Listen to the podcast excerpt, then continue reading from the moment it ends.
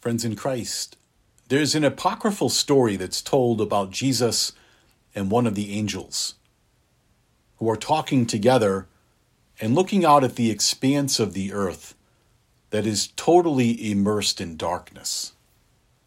When suddenly 12 tiny points of light appear. And the angel says, What are those lights? And Jesus says, Those are my 11 disciples and my mother.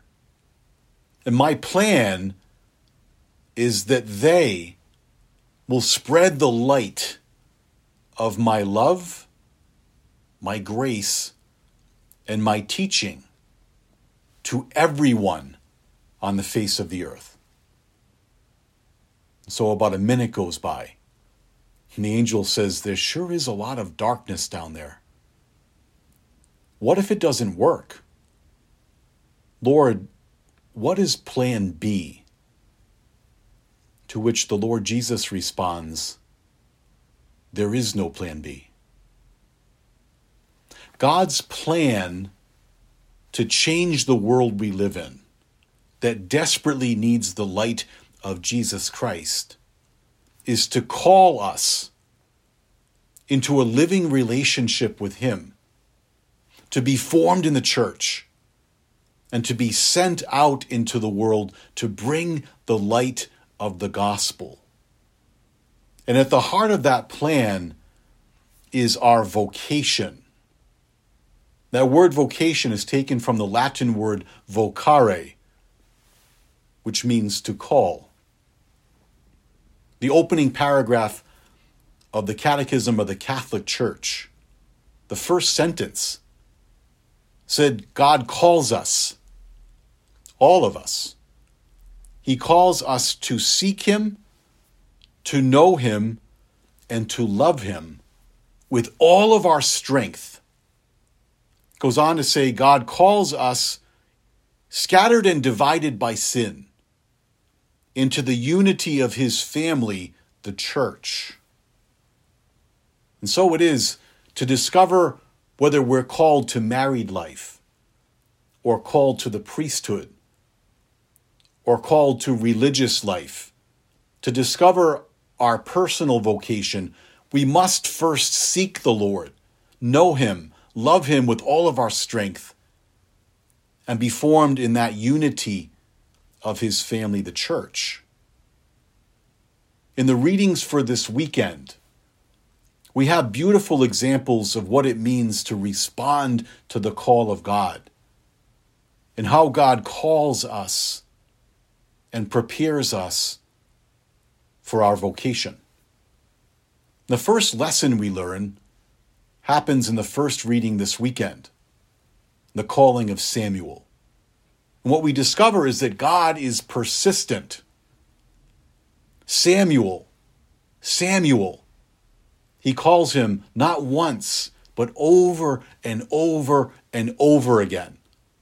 When at first he misunderstands the call, he thinks it's Eli. God's persistence allows him eventually to respond and to answer. My own life, when I was in my late teens, I had an opportunity to work full time for super stop and shop supermarket companies. But to get full time, I had to work the midnight shift for over three years, midnight to eight. And if you've ever been in the supermarket when it was a 24 hour market, then you probably know what they play uh, for music over the loudspeaker at 2 and 3 o'clock in the morning. It's the hard rock, heavy metal radio station. And so I was listening to that station on the loudspeaker, doing my work one evening at about 3 o'clock in the morning, when suddenly a commercial came on. And it started with classical music, which really caught my attention. And then a voiceover came on and said something along the lines of Have you ever thought about serving those around you? Do you feel called to share the Word of God? Maybe God is calling you to the Catholic priesthood. consider contacting the Diocese of Providence. I listened to that commercial and I laughed out loud. And I said to myself, You have got to be kidding me. Do they have any idea who listens to this station at that time of night? They would have a better chance of getting me to be a Catholic priest. Little did I know that's exactly what God was calling me to. I kept on working, but God kept on calling. And eventually, I responded. God is persistent when He calls us over and over and over again to seek Him, to know Him, to love Him with all of our strength. Secondly, we discover in the scriptures this weekend that when God calls us, He often uses those around us to help us respond to His call. He certainly speaks to our hearts, but He also uses those around us. And so it is with Eli, who's slow to understand. It takes him three tries to recognize the Lord is calling. But when he does realize, he's the one that instructs Samuel.